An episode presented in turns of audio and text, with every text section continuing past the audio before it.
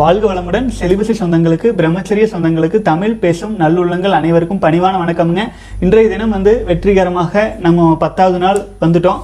10 நாட்கள் இரட்டைப்படை அப்படிங்கிறதே பார்த்தீங்கன்னா முதலில் துவங்கி வர்ற பல சகோதரர்களுக்கு ஒரு கடினமான பயணமாக தான் இருக்கும். ஆனால் இது ஒரு கடினம் இல்லை, இதுதான் நம்முடைய இயல்பு ஆச்சுங்களா. திருமணம்னு ஒன்று ஆகி குழந்தைன்னு பெற்றுக்கொள்ளும் சமயத்தில் நம்முடைய உயிர் அணுக்களை நம்ம அனுபவங்களோடு கொடுக்கும்போது கருவிலே திருவான குழந்தையெல்லாம் பிறக்கும். ஆனால் நம்ம முன்னாடியே நம்முடைய சக்தியை, எனர்ஜியை எல்லாத்தையும் நம்ம வீணாக்கிட்டு இருந்தால் அதற்கான வாய்ப்பும் குறைஞ்சு அடுத்தடுத்த தலைமுறை பலவீனமான குழந்தைகளாக பிறக்கும் சூழல் இப்போ நடந்துட்டுருக்கு. ஆகவே மன உறுதியோடு வரணும் சகோதரர்களே. இன்றைக்கி 10 நாள் கடந்தாச்சு. முதல் 15 நாட்கள் இருக்கும் அந்த ஸ்ட்ரகிள்ஸ் ரொம்ப கடினம்தான். ஆனாலுமே உங்களால் முடியும். நம்ம தமிழ் சமுதாயம் இதை எவ்வளவு தூரம் ஆழமாக அத்தனை சித்தர்கள் எழுதி வச்சது. ஆகவே அனைவரின் ஜீனிலையும் அந்த சக்தி இருக்குது அப்படிங்கிறது உணர்ந்து வெற்றிகரமாக 90 நாளை நம்ம கடந்து போகலாம்ங்க. இன்றைய தினம் அனுபவங்கள் பதிவில் பார்த்தீங்கன்னா எனக்கு முன்னாடி கொஞ்ச நாள் முன்னாடி சகோதரர் அனுப்பி வச்ச அனுபவம் ரொம்ப சிறப்பாக இருந்ததுனால ஏற்கனவே படிச்சிருப்பேன்னு நினைக்கிறேன். இருந்தாலும் திரும்பவும் நான் படிக்கிறேன். அது கடந்து மேலும் பல கேள்வி பதில்கள், மேலும் சில அனுபவங்கள் எல்லாமே வரிசையை பார்த்துட்டு வரலாம்ங்க. நேரம் கருதி நான் விரைவில் அனுபவங்களுக்குள்ள போயிடுறேன். வாழ்க வளமுடன். அண்ணா, நான் கல்லூரி இறுதியாண்டு படிக்கும் மாணவன். என் வயது 20.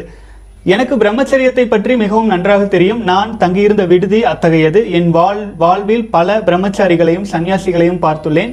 அவர்களின் கண்களில் வெளிப்படும் தேஜஸை கண்டுள்ளேன். ஆனாலும் எனக்கு அத்தகைய பக்குவம் இல்லாததால் என்னால் பின்பற்ற இயலாமல் இருந்தது. கொரோனா காரணத்தால் நான் என் சொந்த ஊருக்கு வந்தேன். தேர்விற்கு படிக்க வேண்டிய சூழ்நிலை இல்லை. ஆதலால் மொபைல் போனில் வீடியோக்கள் பார்த்து வந்தேன். உயிர் சக்தியை வீணாக்காமல் இருந்தால் ஏற்படும் பயன்களை பற்றி தெரிந்து கொண்டேன். அதை பார்த்ததும் இதை நாம் ஏன் பின்பற்றக்கூடாது என்று தோன்றியது. நான் முதலாக 21 நாட்கள் கடைபிடித்தேன். பின்பு மீண்டும் உயிர் சக்தியை வீணடித்தேன்.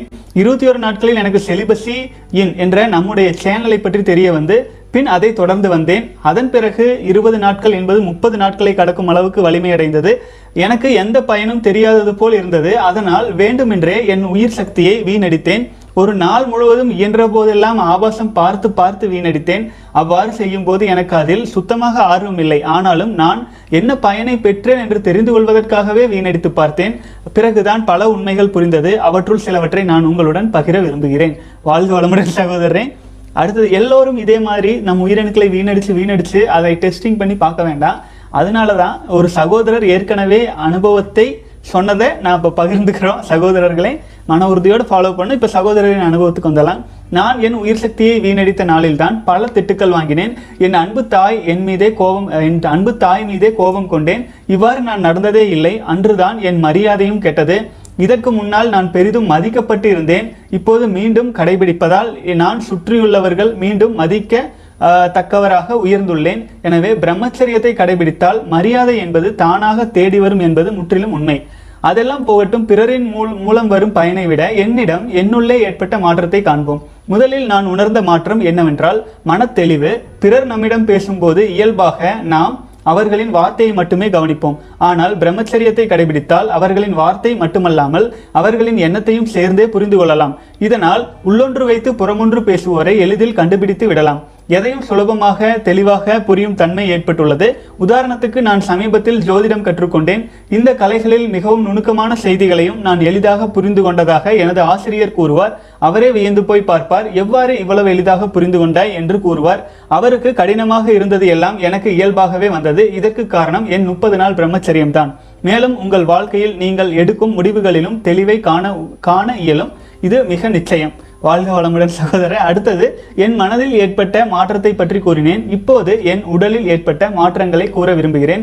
பிரகாஷ் அண்ணா எப்போதும் கூறுவார், நம் பிரம்மச்சரியத்தை காத்து வந்தால் அபரிமிதமான உயிர் சக்தி நம்முள் இருக்கும் என்பார். ஆம், அது முற்றிலும் உண்மைதான். எனக்கு சிறு வயதிலிருந்தே சிறு பூச்சி கடித்தால் கூட ஆகாது. ஆனால் எனது 30 நாள் பிரம்மச்சரியத்தின் மூலம் பூரான் கடித்தும் ஒன்றும் ஆகவில்லை. மற்றொரு முறை விஷப்பூச்சி கடித்தும் ஒன்றும் ஆகவில்லை. என் தாயே இதை கண்டு ஆச்சரியம் கொண்டார். அதனால் நோய் எதிர்ப்பு சக்தி கூடும் என்பது முற்றிலும் உண்மை. என் சளி தொல்லையும் பெரும்பாலும் தீர்ந்துவிட்டது. முக்கியமாக பெண்களை தவறாக கற்பனை செய்யும் எண்ணத்திலிருந்தும் தவறாக பார்ப்பதிலிருந்தும் விடுபட்டுள்ளேன். அவர்களையும் சக மனிதர்களாக என்னும் எண்ணத்தை பெற்றுள்ளேன். பகவான் ஸ்ரீ ராமகிருஷ்ணர் கூறுவார், பெண்களின் உடலும் அப்படி என்ன இருக்கிறது, அதே தசை, ரத்தம், எலும்பு, மலம் மற்றும் சிறுநீர் இவைதான் உள்ளன. இதில் என்ன சுகம் காண முடியும்? எனவே எல்லாம் மாயை என்று கூறுவார். அதை நான் முற்றிலும் உணர்ந்துள்ளேன். இதை கேட்கும் அனைவரும் உணர வேண்டும் என்று மனதார விரும்புகிறேன். ஆபாச படம் பார்த்து சுகம் காணும் நண்பர்களே, சற்று அமைதியாக சிந்தித்து பாருங்கள். உங்களின் சுகம் அந்த ஆபாசத்தை பார்ப்பதில் இருக்கிறதா? அது உங்கள் மனதில் தோன்றும் மாயையா? உதாரணத்துக்கு கூறுகிறேன், தவறாக இருந்தால் மன்னித்து விடுங்கள். தாங்கள் பார்க்கும் ஆபாச படத்திற்கும் உங்களுக்குள் ஏற்படும் சுகத்திற்கும் உள்ள தொடர்பு என்ன? மனம் மற்றும் மனதின் எண்ணம் தான். தாங்கள் யாரும் உங்களின் மொபைலில் நுழைந்து நீங்கள் பார்க்கும் பெண்ணிடம் நேரடியாக அனுபவிக்கவில்லை. இவையெல்லாம் கற்பனையின் மூலம் வரும் சுகம்தான். இதை நான் இப்படி கூறுகிறேன், தாங்கள் ஆபாச படம் பார்க்காமல் அதை பார்ப்பதாக கற்பனை செய்து சுய இன்பம் செய்தாலும் அதே சுகத்தை அனுபவிக்க முடியும். எனவே நண்பர்களே, அனைத்தும் மாயை என்று உணரத் துவங்குங்கள். இவ்வுலகில் இறைவனை தவிர எதுவும் நிரந்தரம் இல்லை. என் அன்பு சகோதரர்களே, நான் மேற்கூறிய அனைத்தும் 30 நாள் பிரம்மச்சரியத்தின் அனுபவம் என்பது நினைவிருக்கட்டும். மேலும் 90 நாள் அனுபவம் எப்படி இருக்கும் என்று கற்பனை செய்து கூட பார்க்க முடியவில்லை. நான் வயதில் மிகவும் சிறியவன் எனக்கு தெரியும். ஆனால் என் அனுபவம் அனைவருக்கும் பயனுள்ளதாக இருக்க வேண்டும் என்பதற்காகவே இதனை பகிர விரும்புகிறேன். மேலும் ஒன்றை கூற விரும்புகிறேன். நான் இந்த 30 நாளில் நினைத்தது நினைத்தவாறே நிறைவேறியதை கண்டேன். ஒரே ஒரு உதாரணம் சொல்ல விரும்புகிறேன். நான் நினைத்த உணவு எனக்கு கேட்காமலேயே கிடைக்கும். மேலும் ஆச்சரியமூட்டும் ஒரு தகவலையும் சொல்கிறேன். என் பக்கத்து வீட்டு ஒரு பெண்ணை நான் வண்டியில் அழைத்து செல்ல விரும்பினேன். அதுவும் ஒரு சூழ்நிலையில் தானாக நிறைவேறியது. இதற்கெல்லாம் காரணம் பிரம்மச்சரியத்தை தவிர்த்து வேறு எதுவும் இல்லை என்பதை என்னால் உறுதியாக கூற இயலும். நாம் நம் வாழ்வில் இறந்தவர்களை பார்த்திருப்போம். அவ்வாறு இறந்த உடலை நினைத்து பாருங்கள். முன்பு இருந்த ஏதோ ஒன்று இப்போது அந்த உடலில் இல்லாததால் அது இறந்து போனது. அதுவே ஆத்மாவாக இருக்க வேண்டும். இங்கு நான் ஆன்மா என்று சொல்வது நம் உயிர் சக்தி தான். அதை நாம் உயிரோடு இருக்கும் போதே உணர வேண்டும். அவ்வாறு அதனை நாம் உணர்ந்து விட்டால் நமக்கும் இறைவனுக்கும் எந்த வித்தியாசமும் இல்லை. நாமே இறைவனாகவும் ஆகலாம். இது முற்றிலும் உண்மை. தற்போது தாங்கள் பிரம்மச்சரியம் கடைபிடிக்க ஒரு எளிய வழியை சொல்கிறேன். அது என்னவென்றால், பிறரின் உடலில் இருக்கும் அழகை காணாமல் அவர்களின் எண்ணத்தில் இருக்கும் அழகை காண பழகுங்கள். முக்கியமாக பெண்களிடம். அழகான பெண்ணை திருமணம் செய்து வாழும் அனைத்து ஆண்மக்களும் நிம்மதியாக இருக்கிறார்கள் என்று உங்களால் கூற இயலுமா? அவர்கள் அனுபவிக்கும் கொடுமையையும் நான் நேராக பார்த்துள்ளேன். எனவே உடலின் அழகை காணாமல் எண்ணத்தின் அழகை காணுங்கள். வாழ்க வளமுடன், வாழ்க வளமுடன், வாழ்க வளமுடன். சகோதரரே வணக்கம். ரொம்ப சந்தோஷம். பாருங்க, நம்ம சகோதரர் எழுதிய எழுத்துக்களுக்கும் அவரின் வயதுக்கும் 20 வயது, அவரின் வயதுக்கும் அவருக்கு கிடைத்த அனுபவத்திற்கும் எவ்வளவு ஏதாவது சம்மந்தம் இருக்கா பாருங்களேன். ஒரு 20 இயர்ஸ் பையன் இவ்வளவு தூரம் டெப்தா அனுபவிச்சு அதை எழுதி எவ்வளவு கிளீனா எழுதியிருக்காரு பார்த்தீங்களா? அந்த எக்ஸ்பீரியன்ஸ் யோசிச்சு பாருங்க சகோதரர்களே.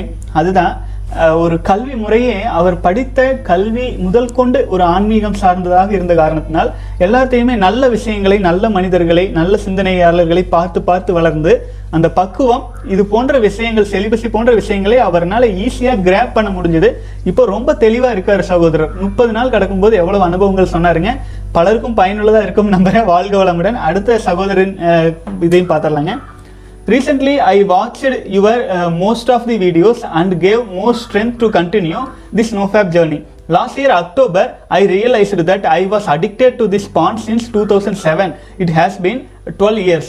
I realized it affected my life in many ways. My marriage life ended in divorce. I am not look attractive. I am not confident. I am not good at work also. When I started my journey in last October, I failed 21 times. So far, I didn't give up. My highest streak is 17 days. But now I daily watching your videos to get registered about benefits of NoFap in my subconscious mind. I keep repeating your videos in every night before going to bed. That gave me more confidence. Thanks for sharing such wonderful information. வாழ்க வளமுடன். சகோதரர் ஆங்கிலத்தில் எழுதிட்டாருங்க. இருந்தாலும் நான் அதை அப்படியே தமிழ் பெயர்த்து சொல்கிறேன். நான் சமீபமாக பார்த்தீங்கன்னா உங்களுடைய வீடியோஸை, NoFap சம்மந்தமான வீடியோஸ் பார்க்க ஆரம்பிச்சிட்டேன். இதனால் எனக்கு ரொம்ப மன உறுதியும் தன்னம்பிக்கையும் கிடைச்சிருக்குது. கடந்த அக்டோபரில் தான் என்னால் உணர முடிஞ்சிச்சு. போன வருட அக்டோபர் மாதத்தில் நான் இந்த சுய இன்பத்துக்கு ரொம்ப அடிமையாகி போயிட்டனோ அப்படின்னு நான் உணரவே ஆரம்பித்தேன். 2007லேருந்து 12 வருஷமாக என்னுடைய உயிரணுக்களை நான் வீணாக்கிட்டே இருந்தேன். இது பார்த்தீங்கன்னா என்னுடைய வாழ்க்கையில் பல விதங்களில் என்னை பெரும்பாலும் பாதிச்சிருச்சு. என்னுடைய திருமணம் டைவர்ஸில் போய் முடிஞ்சிருச்சு. நான் ரொம்ப அழகாக இல்லை அப்படிங்கிற தாழ்வு மனப்பான்மை எனக்கே வந்துருச்சு. நான் மன உறுதி இல்லாமல் இருக்கிறேன். நான் ரொம்ப ஒரு தளர்ந்த மனிதனாக, வீக்கான மனிதனாகவே என்னால் உணர்ந்துட்டு இருந்தேன். அப்புறம் என்னுடைய வேலைகளில் கூட நான் சிறப்பான மனிதனாக இல்லை. இப்போ பார்த்தீங்கன்னா இந்த மாதிரியாக தான் என்னுடைய வாழ்க்கை நடந்துட்டு இருந்தது. இப்போ பார்த்தீங்கன்னா இந்த ஜேர்னி, செலிபஸை ஃபாலோ பண்ணுற ஜேர்னி ஸ்டார்ட் பண்ணி கிட்டத்தட்ட பார்த்தீங்கன்னா 21 முறை தொடர்ந்து நான் வரிசையாக பார்த்தீங்கன்னா ஒரு வருஷத்தில் 21 முறைக்கு மேலே நான் உயிரணுக்களை வீணாக்குனது எனக்கு தெரிஞ்சே. இப்போ நான் அதிகபட்சமாக ஒரு 17 நாள் தான் செலிபஸை நான் காப்பாற்றிட்டு வந்தேன். அப்புறம் உங்கள் வீடியோஸ் நான் தொடர்ந்து பார்த்து என்னோடய சப்கான்ஷியஸ் மைண்டில் நான் இதை நல்லா ரெஜிஸ்டர் பண்ணிகிட்டே இருக்கேன், மன உறுதியோடு நான் இதிலிருந்து விடுபட்டுருவேன் நம்பிக்கையோடு இருக்கேன்னு போட்டிருக்காருங்க. அடுத்தது என்ன சொல்கிறாருன்னு பார்க்கலாங்க. I advise to people who addicted to porn and masturbation to hear your video daily to get registered in their mind. Ask your follower to use habit tracking app to track nofap journey. That will give more clarity to them. They can track the progress of the habit. I have attached the progress here. Valga valamudan savadare. No, one more website helped me, my Mr. Mindblowing.com. It is in English. And we need to hear lot about benefit of nofap so that it is easily get registered in mind like a magic. I am more confident now, daily doing workout, good progress in my muscle growth. I am attracting more people in my life, watching good content videos in YouTube. Mind is clear, focusing on my goal, improving my office works. Tons of benefits are there, as you said, lot more to come. You keep inspiring me daily அப்படின்னு போட்டிருக்காருங்க. வாழ்க வளமுடன். ஆக்சுவலாக சகோதரர் சொன்னது இன்னொருக்க சொல்லிடுறேங்க. அதாவது வந்து நம்ம செலிபஸை follow பண்ணிகிட்டு இருக்கிறது ஹேபிட் எல்லாம் ட்ராக் பண்ணுற மாதிரி நிறைய வந்து ஆப்ஸ் எல்லாம் இருக்குது, அதை கூட நல்லா யூஸ் பண்ணிக்கோங்க அப்படின்னு சொல்கிறார் சகோதரர். அப்புறம் வந்து பார்த்தீங்கன்னா சகோதரர் பெனிஃபிட்ஸாக என்ன ஃபீல் பண்ணுறாரு அப்படின்னு கேட்டிங்கன்னா, நான் வந்து ரொம்ப மன உறுதியோடு ஃபீல் பண்ணுறேன். அடுத்தது வந்து தினமும் என்னால் வந்து ஒர்க் அவுட் பண்ண முடியுது, அதாவது ஜிம்முக்கோ இல்லை உடற்பயிற்சியோ அல்லது வாக்கிங்கோ எல்லா விதமான உடல் சார்ந்த விஷயங்களையும் தினமும் விடாமல் ஃபாலோ பண்ண முடியுது. அப்புறம் வந்து என்னுடைய சதை வளர்ச்சி, உடற்பயிற்சி ஜிம்மில் வந்து ஒர்க் அவுட் பண்ணும்போது சதை வளர்ச்சியெல்லாம் ரொம்ப நல்லா இருக்குது. அப்புறம் நிறைய மக்கள் வந்து என் மேலே அதிக ஈர்ப்போடு வர்றதை என்னால் உணர முடியுது. அப்புறம் வந்து பார்த்தீங்கன்னா நல்ல தரமான விஷயங்களை மட்டுமே, நம்ம கேட்டகரிக்கு ஈக்குவலான விஷயங்களை மட்டுமே பார்க்கணும் அப்படிங்கிற ஒரு பக்குவம் நிறையா கிடச்சிருக்கு. மனசு ரொம்ப தெளிவாக இருக்குது. அப்புறம் என்னுடைய லட்சியம் எதுவோ அதை நோக்கி போகணும் அப்படிங்கிற உறுதியும். அப்புறம் என்னுடைய பணிமனையில் வேலை செய்யும் இடத்துல வந்து பார்த்தீங்க அப்படின்னா நல்ல ஒரு இம்ப்ரூவ்மெண்ட்டும் இருக்குது. நிறைய பெனிஃபிட் இருக்குது. நீங்கள் சொல்கிற மாதிரியே தான், எக்ஸ்பிளைன் பண்ண முடியாத அளவுக்கு. ஆகவே இன்னும் நிறைய பெனிஃபிட்ஸ் வர வேண்டியது இருக்குது. I am just doing NoFap அப்படின்னு சொல்லியிருக்கீங்க.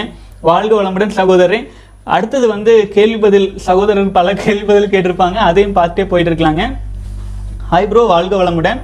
I followed NoFap for 36 days, but day 36 I had a wet dreams in sleep. தூங்கும்போது தானாகவே விந்து வெளியே வந்துருச்சு. So now I have to consider restart my NoFap again from day one, or will this considered as a 37 day because I didn't do masturbation but sperm came out itself in sleep. வாழ்க வளமுடன் சகோதரரே. நீங்கள் வந்து அது வந்து முழுமையாக ஸ்பெர்மாக இருக்கிறதுக்கு வாய்ப்பு கம்மி தானுங்க. ஒருவேளை ஸ்பெர்ம்ஸ் தான் நம்முடைய உயிரணுக்கள் தான் வந்துருச்சுன்னு நீங்கள் நினச்சிங்கன்னா ஸ்டேஜ் 2 போட்டு நீங்கள் வந்து 1 2 3 ஸ்டார்ட் பண்ணிக்கலாம். இருந்தாலுமே உங்கள் மன உறுதியை வளர்த்தி கொள்வதற்காக 37 அப்படியே நீங்கள் தொடங்கி வந்துருங்க சகோதரரே. எப்படி ஒரு 48 நாள் நீங்கள் கடந்து வாங்க, உங்களுக்கு அதை தாங்கி கொள்ளும் இம்யூனிட்டி சக்தியை அதிகரிக்க அதிகரிக்க இது போன்ற பிரச்சனைகள் பெரும்பாலும் சால்வ் ஆகிட்டே வந்துடும். ஒன்றும் கவலை கொள்ள வேண்டியது இல்லைங்க. எல்லாவற்றையும் மீறியும் உங்களால் பிக்கப் பண்ணி வர முடியல அப்படின்னா நீங்கள் விந்துஜெயம் பயிற்சி இருக்கவே இருக்குது, நீங்கள் இதை எளிமையாக கலந்து கொள்ளலாம். வாழ்க வளமுடன் சகோதரன்.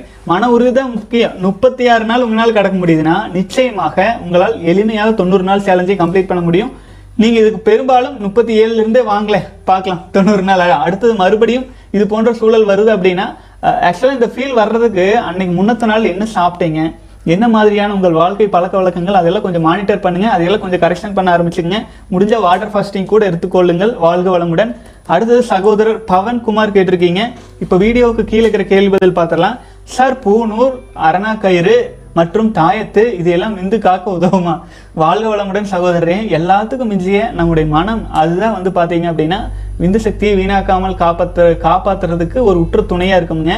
ஆகவே இதெல்லாம் வந்து நம்முடைய மன உறுதி. நம்ம இது வந்து இப்போ நான் வந்து பார்த்தீங்கன்னா நெத்தியில் இப்போ பொட்டு வச்சுருக்கேன் அப்படின்னா எனக்கு வந்து நம்முடைய உயிரணுக்களை மேல் நோக்கி எடுத்து செல்ல வேண்டும் அப்படிங்கிற அது எப்போதுமே அது அந்த நினைவு மாறாமல் தவறாமல் இருக்க வேண்டும். விந்துஜெயம் பயிற்சி நம்ம செஞ்சுட்டே இருக்கணுங்கிற அந்த ஒரு உறுதி கொடுப்பதற்காக ஆச்சுங்களா, நமக்கு ஒரு ரிமெம்பரன்ஸ் ஆச்சுங்களா, அதற்காகத்தான் நீங்கள் தாராளமாக போட்டுக்கலாம். அந்த தாயத்து போடும்போதோ அரணாக்கயிறு கட்டும் போதோ பூநூல் போடும்போதோ நான் இது என்னுடைய உடலில் இருக்கும் வரை நான் பிரம்மச்சரியத்தோடு இருப்பேன். நம்ம தான் அதுக்கு வலிமை கொடுக்கணும் ஆச்சுங்களா. மெட்டீரியல்ஸ் வந்து நம்மளை சேஞ்ச் பண்ணிடுறாரு, ஆனால் அந்த மெட்டீரியல்ஸ் வந்து நமக்கு நல்ல ஒரு உத்வேகத்தையும் ஊக்கத்தையும் கொடுக்கும். அதுக்கு தகுந்தாற் போல் பயன்படுத்த தெரிஞ்சு பயன்படுத்தினா நான் யூஸ்ஃபுல்லாக இருக்கும் சகோதரே. விந்து காக்கிறதுக்கு உங்கள் மனசு அது எவ்வளவு தூரம் நீங்கள் அதில் பதிச்சு உறுதி எடுத்து நீங்கள் அந்த பூநூலோ அரணாக்கயிறோ மற்றும் தாயத்தோ அணியிறீங்களோ அதை பொறுத்து இருக்குதுங்க. வாழ்க வளமுடன். அடுத்து ஹென்ரி ஃபெலிக்ஸ் சகோதரர், டீ அண்ட் காஃபி குடிக்கலாமா bro morning and evening while maintaining செலிபஸின்னு இருக்கீங்க. நிச்சயமாக சகோதரரே, நான் வந்து பார்த்தீங்கன்னா உணவு முறைகள் இது சாப்பிடுங்களா சொல்கிறது இல்லைங்க. நீங்கள் தாராளமாக சாப்பிடுங்க. சாப்பிட்டு முடிச்சாலுமே உங்கள் உடலில் முடித்தவுடன் என்ன மாற்றம் வருது, அது உங்களுக்கு ஏதேனும் பாதிப்பு தெரியுதா, இல்லை ஓரளவுக்கு வலிமையோடு இருக்கா, அது வந்து உடனே இல்லைங்க, ஒரு 3 மணி நேரம் கழித்தும் உங்களுக்கு எப்படி எஃபர்ட் இருக்குது அப்படின்னு நீங்கள் பார்த்துக்கிறதா. டீ காஃபி பெரும்பாலும் வெளியில் குடிக்காதீங்க, அவுட் சைடு குடிக்காதீங்க. வீட்டிலேயே குடித்தா கூட கரும்பு சர்க்கரையை பயன்படுத்துங்கள். வெள்ளை சர்க்கரை விஷம், பயன்படுத்திடாதீங்க, தூக்கி குப்பையில் போட்டுருங்க. கரும்பு சர்க்கரை அல்லது கருப்பட்டி வச்சு வீட்டில் வைக்கும் குட்டியாக டீ காஃபினா குடிங்க அடிக்கடி.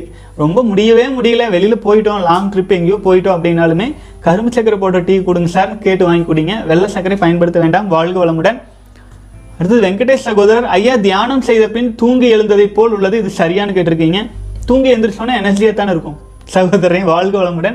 ஒருவேளை தூங்கி எந்திரிச்சு அந்த டயர்ட்னஸ் இருக்குது அப்படிங்கிற, தூங்கி எந்திரிச்ச உடனே டயர்டாக ஃபீல் பண்ணுற மாதிரி, தியானம் செஞ்ச பிறகு டயர்டாக இருக்கிற மாதிரி இருந்துச்சுன்னா அது வந்து எப்படின்னு கேட்டிங்கன்னா, நம்ம மெடிடேஷன் பண்ணும்போது மனம் உள்ளே ஒடுங்கிறதுனால, ஜீவகாந்தம் நமக்குள்ளே ஒடுங்கிறதுனால வான்காந்தம் நமக்குள்ளே நிறைய ஆரம்பிக்கும். நம் உடலில் 72,000 நாடிகளில் ஏதாச்சும் சின்ன சின்ன அடைப்புகள், சின்ன சின்ன குறைபாடுகள் இருந்து அதெல்லாம் சீராகும் வேலை நடந்துகிட்ருக்கும். அப்படி நடக்கும்போது வந்து பார்த்தீங்க அப்படின்னா டயர்ட்னஸ் கொஞ்சம் தெரியலாம். ஆகவே அது பெருசாக எடுத்துக்காதீங்க. While continuously doing meditation everything will be நார்மலைஸுங்க. தொடர்ந்து நீங்கள் செய்ய சரியாகி வந்துடும். வாழ்க வளமுடன். அடுத்தது வந்து அரவிந்த் ஆர்ஜே சகோதரர், அண்ணா 58 நாட்கள் ஃபாலோ பண்ணிட்டு வந்துட்டுருக்கேன். கேள்வி என்னவென்றால், விந்து பயிற்சி செய்யாமல் நோஃபேப் மட்டுமே இருந்து ஒருவரின் வாழ்க்கையை சிறப்பாக மாற்ற முடியுமா? அதுதான் கண்டிப்பாக இருக்கலாம் சகோதரர். ஆக்சுவலாக நீங்கள் இந்த பயிற்சி விந்து ஜெயம் பயிற்சியெல்லாம் செய்யாமையே வாழ்க்கையை வந்து சிறப்பாக மாற்ற முடியுமா? நிச்சயமாக முடியும். முடியாமல் ஒன்றும் கிடையாது. அது என்ன நான் சொல்கிறேன்னாங்க, இப்போ நம்ம உடலில் ஒரு 25 வயசு 30 வயசில் இருக்கோம். உடலில் ஓரளவுக்கு எனர்ஜி இருக்குது, ஸ்ட்ராங்னஸ் இருக்குது. இப்போ நீங்கள் வர்ற எனர்ஜியை நீங்கள் இப்போ பயன்படுத்திகிட்டு இருப்பீங்க, வீணாக்கிறது இல்லை. வர்ற எனர்ஜி பயன்படுத்துகிறீங்க. ஸோ இந்த ஃப்ளோ நிச்சயமாக இருக்கும். எனர்ஜியை வீணாக்காமல் இருக்கிறனால, விந்து சக்தி மூலமாக உயிரணுக்களை வீணாக்காமல் இருக்கிறனால முழு எனர்ஜி இருக்கத்தான் செய்யும். அதே சமயத்தில் ஒரு குறிப்பிட்ட காலம் இதே அளவு எனர்ஜி உற்பத்தி உடலில் ஆகிட்டே இருக்குமா அப்படின்னு கேட்டிங்கன்னா ஆகாது. ஆச்சுங்களா, வளர்பிறை வருவது போல் தேய்பிறை வரும் வாழ்க்கையில். ஆகவே காற்றுள்ள போதே தூற்றிக்கோள் அப்படின்னு சொன்ன மாதிரி, இப்போ நல்ல எனர்ஜியாக இருக்குது, நல்லா இருக்குது அப்படிங்கிறதுக்காக இப்படியே இருக்கிறது தவறில்லை. அதே சமயத்தில் இப்போ இருக்கும் எக்ஸஸாக இருக்கும் அபரிமிதமான எனர்ஜியையும் சக்தியையும் வந்து பார்த்திங்கன்னா நம்ம உடலில் சேமித்து வைத்து கொள்ளும் பொழுது பிற்காலத்திலும், அதாவது வாழ்வில் எப்போதுமே ஒரே மாதிரியான சூழலே இருக்காது இல்லைங்களா, கடினமான காலகட்டங்கள் வாழ்க்கையில் வரும். அந்த மாதிரி சமயங்கள் எல்லாத்தையுமே நம்ம ஸ்ட்ராங்காக நிற்கிறதுக்கு வந்து உங்களுக்கு விந்துஜெயம் போன்ற பயிற்சிகள் உதவியாக இருக்கும். சித்தர்கள் காரணம் இல்லாமல் அவ்வளவு தூரம் பாட்டுக்கு நாலு பாட்டுக்கு விந்து சக்தியின் அருமை பெருமையும் சொல்லிட்டு அதை காப்பாற்றி, மாங்காய்ப்பால் இருக்கையில் தேங்காய்ப்பால் எதற்கடா அப்படின்னு எல்லாம் வந்து குதம்பி சித்தர் சொல்கிறாருன்னா, மாங்காய்ப்பால்ங்கிறது நாக்கினை மேலெண்ணத்தில் மடித்து வைத்து செய்யும் விந்துஜெயம் பயிற்சி தான் சொல்கிறாருங்க. ஆச்சுங்களா, அப்போது இந்த மாதிரி அவங்க அவ்வளவு தூரம் உணர்த்தி சொன்னதுக்கு காரணம், அவங்கெல்லாம் பல நூறு வருடங்கள் வாழ்வதற்கு தகுதியோடு இருந்தாங்க, உடலை புடம் போட்டு செதுக்கிட்டு வந்துட்டு இருந்தாங்க, மக்களுக்கும் சொல்லிட்டு இருந்தாங்க. ஆகவே அது உங்களுடைய விருப்பம் தான் சகோதரர். இப்போ நீங்கள் எல்லாம் ஆரம்ப கட்டத்தில் தான் நம்ம போயிட்டுருக்கோம். 58 நாள் வந்துட்டுருக்கோம், ஒரு 90 நாள் 100 நாள் எல்லாமே உங்களுக்கு இருக்கும் எனர்ஜியை நீங்கள் பயன்படுத்திகிட்டே இருக்கலாம். ஒரு குறிப்பிட்ட ஸ்டேஜ் தாண்டோன்னு அபரிமிதமான எனர்ஜி ஜென்ரேட் ஆகிறது உங்களால் உணர முடியும். அப்போ அத்தனை எனர்ஜியையும் வந்து உங்களுக்காக நீங்கள், இப்போ பணம் இன்றைக்கி வருமானம் வருது, இன்றைக்கே செலவு பண்ணுறீங்க, நல்லா தான் இருக்கும். என்றைக்குமே வருமானம் வந்துகிட்டே இருக்குமா? ஒரு நாள் தடைபடும் இல்லை? ஏதேனும் ஒரு சிக்கல், திடீர்னு கொரோனா சமயத்தில் 6 மாதம் இழுத்து போட்டுனாங்க, அப்போ வருமானம் இல்லை, என்ன பண்ண முடியும்? இதே தானுங்க. அப்போ அதே சமயத்தில் ஏற்கனவே வருமானம் வரும்போது சேமித்து வச்சுருந்தா நமக்கு இப்போ அமைதியாக கொண்டு ரிலாக்ஸாக பண்ணிகிட்டு இருக்கலாம் இல்லைங்களா, அந்த மாதிரி தானுங்க. வாழ்க வளமுடன் சகோதரி. இப்போதைய சூழல்கள் உங்களுக்கு தகுந்தாற் போல ஆச்சுங்களா, நீங்கள் பயன்படுத்தி கொள்ளலாம். வாழ்க வளமுடன். அடுத்தது வந்து பார்த்தீங்கன்னா, உடற்பயிற்சி செய்பவர்கள் ஆயில் ஐட்டம்ஸ் சாப்பிடக்கூடாதுன்னு சொல்கிறாங்க. ஆயில் ஐட்டம்ஸ்னால் என்ன அண்ணா? வாழ்க வளமுடன் சகோதரன். நம்ம சாப்பிட்ற குழம்பு, ரசம் எல்லாத்துலேயுமே ஆயில் ஊற்றுறாங்க. அதே மாதிரியே தோசை, ஆயில் இல்லாத உணவுப் பொருள் அப்படிங்கிறது ரொம்ப கம்மியாக இருக்குதுங்க. ஆயிலை பெரும்பாலும் குறைத்து கொள்வது ரொம்ப நல்லது. ஆயில் சேர்த்துறதுனால வந்து அது ஜீரண உறுப்புகளில் வந்து கொஞ்சம் மந்தத்தன்மையை தான் கொடுக்கும். ஆகவே அது இல்லைன்னா சாப்பிடவே முடியாதுன்னு கொஞ்சம் சேர்த்திக்கலாம் ஆச்சுங்களா. ஆனால் ஆயிலி ஃபுட்டு, வடை, போண்டா அப்படிங்கிற மாதிரி எப்போ பார்த்தாலும் ஆயிலியாக சாப்பிட்றத தவிர்த்துக்கலாமுங்க. வாழ்க வளமுடன். அடுத்தது வந்து பார்த்தீங்கன்னா, அதுக்கும் உடற்பயிற்சிக்கு மேலே எந்த சம்மந்தம் கிடையாது. உடற்பயிற்சி நீங்கள் செய்யுங்க, வயிறு வந்து பசிச்சா சாப்பிடுங்க, பசி இல்லைன்னா சாப்பிடாம இருங்க, அதை மட்டும் என்றைக்கும் மறந்துடாதீங்க. வாழ்க வளமுடன். ரவி சகோதரர், 30th day bro, I feel stressed when this stress will go அப்படின்னு போட்டிருக்கீங்க சகோதரரே. இப்போ நீங்கள் 25 நாள், 30 நாள், 20 நாள் இந்த மாதிரியான டைமிங்லலாம் ஃப்ளாட் லைன் வரும். ஏன்னு கேட்டிங்கன்னா உடலில் அபரிமிதமான எனர்ஜி உற்பத்தி ஆகிட்டு இருக்கு, உயிரணுக்கள் உடல் முழுவதும் பரவி இருக்கு, நிறைஞ்சிருச்சு. அப்போது உடலில் நிறைஞ்சிருக்கும் போது அதெல்லாம் எங்கே போகும், எந்த இடத்துல குறைகள் இருக்குதோ அதை சரி பண்ண போயிடும். அப்போ அது சரியாயிட்டு இருக்கிற சமயத்தில் உடலில் உள்ள சின்ன சின்ன பிரச்சனைகள்லாம் சீரடைந்து கொண்டு இருக்கும் சமயத்தில் நீங்கள் வந்து பார்த்தீங்கன்னா எனர்ஜி வந்து ஸ்ட்ரெஸ்டாக இருக்கிற மாதிரியெல்லாம் ஃபீல் ஆகும். இதிலிருந்து நீங்கள் வெளிவரதுக்காகவே தான் நம்ம வந்து கிளாசிக் செலிபஸில் வந்து அவ்வளவு தியான முறைகள், பயிற்சி முறைகள் எல்லாம் கொடுத்துருக்குதுங்க. ஏன்னு கேட்டால் நம்முடைய உடல் ஃப்ளாட் லைன் இருக்குது அப்படின்னா அது நல்லதுன்னு நினைக்கணும். நல்லதுன்னு நினச்சா மட்டும்தான் உடலில் இருக்கும் நோய் நொடிகள், எந்த சின்ன சின்ன குறைகள் எல்லாம் சீக்கிரம் குணமாய் நம்ம அதிலிருந்து வெளியில் வர முடியும். வாழ்க வளமுடன் சகோதரரே. கொஞ்சம் நல்லா சரியாயிரும், அது நிரந்தரம் இல்லை அப்படிங்கிறத மட்டும் மனசில் வச்சுக்கோங்க. எல்லாம் மாயை, கடந்து போகும். இந்த ஸ்ட்ரெஸ்ஸு மற்றும் இந்த குழப்பங்கள்லேருந்து விரைவில் வெளியில் வந்துடுவீங்க. வாழ்க வளமுடன். அடுத்தது வந்து இதுக்கு வந்து சகோதரர் வந்து தமிழ் பணிமனைங்கிற சகோதரர் ஒரு கமெண்ட்ஸ் கூட போட்டிருக்காரு, அதை படிச்சிடறேங்க. ஜி 7 டேஸில் இருந்து ஸ்டார்ட் பண்ணுங்க, அதை அப்படியே டபுள் பண்ணுங்க, கொஞ்சம் கொஞ்சமாக 48 டேஸ் ரீச் பண்ணிடுவீங்க. எடுத்த உடனே 48 டேஸ் ரீச் பண்ணுறது ரொம்ப கஷ்டமாக இருக்கும். மேக்சிமம் ஏதாவது வேலை பண்ணிகிட்டே இருங்க. ஸோ அந்த ஞாபகம் கொஞ்சம் கொஞ்சமாக மறைஞ்சிரும். இதுதான் மானுட பரிணாம பயிற்சி.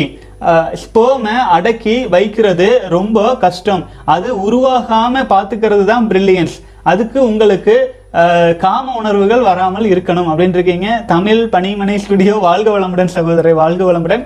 அடுத்தது வந்து சிவராமகிருஷ்ணன் சகோதரர் போட்டிருக்கீங்க, ஒரு மனிதன் தியானத்தில் முன்னேற வேண்டுமெனில் விந்து சக்தியை காக்க தெரிந்து கொள்ள வேண்டும். விந்து சக்தி இருந்தால்தான் நாடிகள் திறக்கும், உடல் வலுக்குறையாமல் இருக்கும், தியானத்தின் பலன்களை பெற முடியும். இவர் சொல்வதை எல்லோரும் கடைபிடித்து சிறந்த ஆண்மக்களாக திகழ்வீர்களாக. வாழ்க வளமுடன். வாழ்க வளமுடன் சிவராமகிருஷ்ணன், கிருஷ்ணன் சகோதரரை ரொம்ப நன்றி. வாழ்க வளமுடன். அடுத்தது கமல் பாபு சகோதரர் போட்டிருக்கீங்க, அண்ணா now my age is 19, I realised masturbation is bad habit. Thank you Prakash அண்ணா, I share your videos in my college group, my school group. Have a nice day. ரொம்ப நன்றி கமல் பிரபு, கமல் பாபு சகோதரரை. வாழ்க வளமுடன். மன உறுதியோடு பயணிக்கலாம் பல சகோதரர்களும். இது போன்ற விஷயங்கள் வந்துங்க பலரும் வெளியில் சொல்லாமல் மறைச்சு இருந்த காலமெல்லாம் முடியட்டும்ங்க. நம்முடைய சக்தி என்ன அப்படின்னு நமக்கு தெரியாமலே எவ்வளவு காலம் வந்தாச்சு. ஆகவே நம்முடைய சக்தி எங்கே உறைஞ்சிருக்கு, நம்முடைய உயிரை, நம்முடைய எனர்ஜி எல்லாம் எப்படி மாறிட்டு இருக்கு அப்படிங்கிறதெல்லாம் உணர்ந்துட்டு நம்ம வந்து வலிமையோடு இருக்கணும் அப்படின்னா நம்ம உயிரணுக்களை வீணாக்காது இருக்கிறதுங்கிறது அதனுடைய அடிப்படை, அதோடைய பேசிக்கே அதுதானுங்க. அதாவது ஒரு அஸ்திவாரம்ங்கிறது அதுதான். அதை காப்பாற்றினா தான் அது மேலே நம்ம ட்ரீம்ஸே பண்ண முடியும். லட்சியம், கோல்ஸு, அப்புறம் என்னென்னவோ சொல்லுவாங்க இல்லைங்களா, அதாவது ஈர்ப்பு சக்தி, சீக்ரெட்டு, என்னென்னவோ சொல்லுவாங்க. எதுவுமே செயல்பட வேண்டும் என்றால் நம்ம விந்து சக்தி வீணாக்காமல் இருக்கணும். தியானம் பண்ணுறது, மெடிடேஷன் பண்ணுறது, யோகம் பண்ணுறது, ஜிம்முக்கு போகிறது எல்லாமே சக்ஸஸ் ஆகும்னா செலிபஸை ஃபாலோ பண்ணால் தான் முடியும். அப்போ தான் அது முழுமையான சக்ஸஸாக இருக்கும். இல்லைன்னா நிரந்தரமற்ற சக்ஸஸில் தான் நம்ம மயக்கத்தில் தான் இருப்போம். வாழ்க வளமுடன். கிறிஸ்டன் கான் சகோ சகோதரர், நீங்கள் இனிமேல் பாய்ஸுக்கு மட்டும் ஸ்பெஷல் மீட்டிங் போட்டு சொல்லுங்கள் ப்ரோ, ஸ்கூல் அண்ட் காலேஜில் அப்படின்னு போட்டிருக்கீங்க. கண்டிப்பாக சகோதரரே, அதாவதுங்க நாம் வந்து எல்லாத்தையுமே யூடியூப்பில் போட்டுகிட்டே இருக்கோம், சொல்லிகிட்டே இருக்கோம். இது வந்து பார்க்குறதுக்கு யார் யாருக்கு வாய்ப்பு கிடைக்குதோ அவங்க எல்லாருமே பார்த்துக்கலாம். அதே சமயத்தில் நமக்கு யாரேனும் இந்த மாதிரி பல இளைஞர்களை வந்து இந்த மாதிரி இருக்காங்க சொல்லுங்கள் அப்படின்னு சொன்னாங்கன்னா, இந்த கொரோனா சமயமெல்லாம் முடிஞ்சு நார்மல் ஒரு வேளை வந்துச்சுன்னா எனக்கு தெரிஞ்ச அது டவுட்டு ஆச்சுங்களா, இனி திரும்பவும் ஒரு நார்மலான ஒரு சூழல் வரும் அப்படிங்கிறத ஒரு மாயை அந்த மாதிரி போயிட்டு இருக்குதுங்க. அந்த மாதிரி ஒரு வேலை வந்தால் பழைய நிலையில் நிச்சயமாக பல இளைஞர்களையும் நம்ம இளைஞர்களுக்கு நம்ம எடுத்து சொல்லலாம். அதுக்கு வந்து நான் அதை அந்த ப்ரொஃபஸர்ஸ் அண்ட் காலேஜில் இருக்கும் அவங்க தான் முடிவு பண்ணணும் ஆச்சுங்களா. நம்ம வந்து வழியே போய் இப்போ யூடியூப்பில் இவ்வளோ சொல்கிறோம் இல்லைங்களா, மொபைலுக்கே வந்தாச்சு இப்போ நம்ம. ஆகவே வாய்ப்பு கிடைச்சிச்சுன்னா நான் கண்டிப்பாக இளைஞர்களிடம் கொண்டு சேர்த்ததுக்கான எல்லா முயற்சியும் நான் பண்ணிகிட்டே தான் இருப்பேன் சகோதரரே. இறைவன் நம்ம ஒரு கருவியாக, ஒரு சின்ன ஒரு துணுக்காக ஒரு கருவியாக பயன்படுத்திக்கணும்னு தான் நம்ம வேண்டிகிட்டு இருக்கிறோம். அது நடந்துச்சுன்னா நான் மனப்பூர்வமாக அதை அந்த பணியை என்னுடைய உயிரின் மேல் வச்சு நான் அதை சிறப்பாக செய்வேங்க. வாழ்க வளமுடன். பார்க்கலாங்க இறைநிலை எப்படி அழைச்சிட்டு போகுதுன்ட்டு பார்க்கலாம். மிஸ்டர் வெள்ளூர் சகோதரர் கேட்டிருக்காங்க, எத்தனை முறை உடல் உறவு செய்தால் குழந்தை பிறக்கும்? வாழ்க வளமுடன் சகோதரரே. ஒரு குழந்தை பிறப்பதற்கு இப்போ வணிக மருத்துவத்தில் சொல்கிறாங்க இல்லைங்களா, அதே எடுத்துக்கிட்டா ஒரு சொட்டு விந்துள்ளுக்கிற ஒற்றை உயிரன் இருந்தாலே அது போய் கருமுட்டையில் கலந்து குழந்தைய மாறிடும். இதுதானுங்க பேசிக்கு. இதுக்கு வந்து எத்தனை முறை உடல் உறவு கொள்ளணுங்கிறதெல்லாம் இல்லைங்க. ஒரே முறை, அதுலேயுமே இருக்கிற ஒரே கோடான கோடி உயிரணுக்குள்ள ஒரு உயிரணு கலந்தாலே குழந்தை ஃபார்ம் ஆயிரும். இதுதான் சயின்ஸ்லேயே சொல்கிறதுனாலங்க சரியான காலகட்டத்தில் இனப்பெருக்க வேலை குழந்தை தேவை அப்படிங்கிற சமயத்தில் நம்முடைய சிவானந்தர் அவர் சொல்லியிருக்காரு. அதாவது பார்த்தீங்கன்னா பெண் மாதவிடாய் அடைந்த முதல் நாள் கணக்கெடுத்துட்டு அதிலிருந்து 5, 7, 9, 11 இந்த நாட்களில் இனப்பெருக்க வேலையில் இணைந்தால் பெண் குழந்தையும் இரட்டைப்படை நாட்களில் அதாவது 6, 8, 10, 12 இணைஞ்ச ஆண் குழந்தையும் பிறக்கும் அப்படின்ட்டு இருக்காருங்க. அது பார்த்தீங்க அப்படின்னா முதல் மாதத்தில் குழந்தைக்காக நீங்கள் இனப்பெருக்க வேலையில் 2-3 நாட்களுக்கு ஒரு முறை கூட அதுக்கு தான் அப்படின்ட்டு ஆகும்போது குழந்தைக்காக அப்படிங்கும்போது நீங்கள் உயிரணுக்களை கொடுத்து தவறில்லை. இன்பத்துக்காக அப்படிங்கும்போது பார்த்தீங்கன்னா தான் இத்தனை நாளுக்கு இதுக்கா, இத்தனை நாளுக்கு ஒருக்கா, இத்தனை நாளுக்கு ஒருக்கான்னு சொல்கிறது எல்லாமே குழந்தைக்காக அப்படிங்கிறது அந்த குறிப்பிட்ட மாதத்தில் அந்த குறிப்பிட்ட டேட்ஸில் நம்ம இனப்பெருக்க வேலையில் இறங்கி குழந்தையை பெற்றுக்கொள்கிறது தானுங்க. வாழ்க வளமுடன் சகோதரன். அடுத்தது பார்த்தீங்கன்னா சிங்கிளாக இருக்கிறது நல்லதா கமிட்டட் ஆகிறது நல்லதான்னு கேட்டிருக்கீங்க. சிங்கிளாக இருக்கும்போது நீங்கள் சிங்கிள் கிடையாது, உண்மையிலேயே உங்ககிட்ட கோடான கோடி உயிரணுக்கள் உங்கள் கூட இருக்கும். கமிட்டடோ இல்லை திருமணமோ ஆகும்போது நீங்கள் கோடான கோடி உயிரணுக்களை விட்டுட்டு ஒரே ஒரு உயிரை நம்ம கூட கூட்டிகிட்டு வச்சுக்குவோம் வாழ்க்கை துணைன்ட்டு. அதாவது மாதரை மாய வரும் கூற்றம் என உணர்ந்து அப்படின்னு திருமூலர் சொல்லியிருப்பாருங்க. அதாவது பெண்கள் பார்த்தீங்கன்னா நம்முடைய உயிரணுக்களை அழிக்க வரும் யமன் அப்படிங்கிற அளவுக்கு நம்ம பார்வையை நம்முடைய கவனத்தை திருப்பிட்டு ஒரு வாழ்க்கை வாழும்போது நல்ல வலிமை மிக்க மனிதர்களை நம்மளால் உருவாகி வர முடியும் ஆச்சுங்களா. குழந்தை தேவை, நிறைய சொத்து பத்துக்கள் இருக்குது, அதை மேனேஜ் பண்ணுறதுக்கு வாழ்க்கை துணை தேவை அப்படிங்கும்போது அதில் இறங்கி அதுக்கான வேலைகளை செய்கிறதுல தவறில்லை. அதே சமயத்தில் நம்முடைய வாழ்க்கை நம்ம நிம்மதியாக வாழணும். திருமணம் என்பது ஒரு ஆடம்பரமான விஷயம் அப்படிங்கிறத நம்ம சிவானந்தர் சொல்லியிருக்கிறாரு. ஆகவே நீங்களே முடிவு பண்ணிக்கணும். வாழ்க வளமுடன் சகோதரி. ஏன்னா ஒவ்வொருத்தருடைய வாழ்க்கையும் ஒரு ஒரு மாதிரி. நான் உங்கள் லைஃப்பில் டிக்டேட் பண்ண முடியாது, ஆனால் கருத்தோடு நிறுத்திக்க முடியும். இந்த கருத்தை நான் சொல்கிறேன், நீங்கள் டிசைட் பண்ணிக்கலாம். வாழ்க வளமுடன். ப்ரோ எனக்கு ஏஜ் 18, 20 டேஸ் 2 டேஸில் 10 times ரிலாக்ஸ் பண்ணிட்டேன் ப்ரோ, எப்படி ஸ்டாப் பண்ணுறது? வாழ்க வளமுடன் சகோதரி. தூங்குறவங்களே எழுப்பலாம், தூங்குற மாதிரி நடிக்கிறவங்களை எழுப்ப முடியுமா? நடிச்சுட்டே தான் இருப்பாங்க, அந்த மாதிரி தானுங்க. இதனுடைய பெனிஃபிட்ஸ் எல்லாமே உங்களுக்கு தெரியும். ஏஜ் 18 தான் ஆச்சு, 20 வயசு, 20 டேஸ் காப்பாற்றிருக்கீங்க. ஆனால் 2 நாளில் இவ்வளவு நாள் காப்பாற்றி வச்ச அந்த உயிரணுக்களை தொடர்ந்து 10 முறை வீணாக்கியிருக்கீங்க. அது எவ்வளோ? அதுதான் நான் பல முறை சொன்னது தானுங்க. ஒரு முறை நம்ம தவறுனா இந்த கார் கண்ணாடி ஒரு சின்ன தூர் விடும்போது பொழு பொழு பொழுன்னு எல்லாம் உழுகிற மாதிரி ஒரு முறை நம்ம தவறும் போது அந்த இன்பத்துக்கு மூளையை அடிக்ட் ஆகி நல்லா இருக்கே, ஃப்ரீயாக இருக்கே, ரிலாக்ஸாக இருக்கேன்ட்டு ஒட்டு மொத்தமாக பூராத்தையும் காலி பண்ணிட்டு அதுக்கப்புறமேல் பார்த்தீங்கன்னா நம்ம சேனலில் வீடியோஸ் பார்த்துட்டு டிஸ்லைக் போடுறது ஆச்சுங்களா, அந்த மாதிரி பண்ணுறாங்க சிலர். ஆகவே நான் சொல்கிறேங்க, பொதுவாக சொல்கிறேன், இந்த மாதிரி ஒரு முறை நீங்கள் தவறுனாலே அதுக்கு பார்த்தீங்கன்னா நமக்கு பல வீக்னஸ் ஜென்ரேட் ஆயிடுது. அதனால தான் ஆரம்பத்திலே வருமுன் காப்போமா ஒரு ஒரு இந்த மாதிரி ஆனால் இந்த மாதிரி ஆயிருங்கிற ஒரு தெளிவோடு இருக்கணுங்க. பரவாயில்லை, 18 வயசு ஆச்சு, ஆனால் ஒரு விஷயத்தை மனசில் வச்சுக்கோங்க, 25 வயசு வரைக்கும் உற்பத்தி ஆகிட்டு கொண்டிருக்கும் உயிரணுக்கள் இந்த உடலின் வளர்ச்சிக்கு பெரும் துணையாக இருக்குங்க. ஆகவே நீங்கள் இந்த வயதில் நீங்கள் வீணாக்குனா உங்களின் வளர்ச்சியே பெரும்பாலும் குறைய ஆரம்பிச்சிடும். ஆகவே எச்சரிக்கையாக இருங்க சகோதரரே. கிஷோர்குமார் வாழ்க வளமுடன். அடுத்தது மிஸ்டர் வெல்லூர் சகோதரர், கண்களில் ஏன் குழி விழுகிறது? கண்கள் அழகாக மாற என்ன செய்ய வேண்டும்? ஆயுள் புல்லிங் நல்லதான் அது கேள்வி கேட்டிருக்கீங்க சகோதரர். கண்களில் குழி விழுகுது அப்படிங்கிறது அதாவது ஒவ்வொருடைய ஜீனும் ஒரு ஒரு மாதிரி ஆச்சுங்களா. ஒரு நம்முடைய பார்வையில் உலகத்தில் இருக்கிற அத்தனை பேரையும் பார்க்கக்கூடாது. இப்போ நம்முடைய முன்னோர்கள் எப்படி வந்தாங்க, அவங்களுடைய உடல் அமைப்பு, அவங்களுடைய முக அமைப்பு எப்படி இருக்குது அப்படிங்கிறத பொறுத்து தான் அவங்க பார்த்தீங்கன்னா கன்னத்தில் குழி விழுகுதா, கண்ணில் குழி விழுகுதா, வயிற்றில் தொப்புளில் குழி இருக்குதா, இதெல்லாம் ஆச்சுங்களா. ஆகவே கண்களில் குழி விழுகிறது அப்படிங்கிறத விட்டுருங்க. ஆனால் கண்களில் பார்த்தீங்கன்னா எனர்ஜி விந்து சக்தி மூலமாக உயிரணுக்கள் மூலமாக வீணாக்கிட்டே இருந்தால் கண்களில் இந்த ஒளி அந்த சக்தி குறைஞ்சிட்டு வரும். கண் பிரச்சனையெல்லாம் வர்றவங்க செலிபசி ஃபாலோ பண்ண சீக்கிரம் குணமாயிரும்னு இன்னைக்கு காலையில் கூட ஒரு வீடியோ போட்டுச்சுங்க. ஆகவே கண்கள் அழகாக மாறணும் அப்படின்னா செலிபசி பண்ணணும். அதே சமயத்தில் நம்முடைய இதுக்கு மகாபாரதத்தில் ஒரு சின்ன ஸ்டோரி இருக்குது, காந்தாரி கேள்விப்பட்டிருப்பீங்க. அவங்க பார்த்தீங்க அப்படின்னா வாழ்க்கை முழுவதுமே கண்களை கட்டி கொண்டு கண்களை மூடிக்கொண்டே இருந்தாங்க. அப்போது துரியோதனனை தன் கண் கட்டை அவிழ்த்து பார்க்கும்போது கண்ணிலேருந்து அத்தனை சக்தி அந்த துரியோதனின் தேகம் முழுக்க வஜ்ரமாக மாறிடுச்சுங்க. அப்போ இதுலேருந்து என்ன தெரியுது? கண்களில் சக்தி அதிகமாக வரணும்னாலும் கண்களில் அபரிமிதமாக எனர்ஜி வரணும் அப்படின்னாலும் கண்களை மூடி தியானம் அதிகமாக செய்யணும் அப்படிங்கிறது நம்முடைய பாரம்பரிய இதிலிருந்து எடுத்துக்கலாமுங்க. ஆகவே கண்களை அதிகமாக பயன்படுத்தாமல் இருந்தீங்கனாலே கண்கள் எனர்ஜி அதிகமாக வரும்.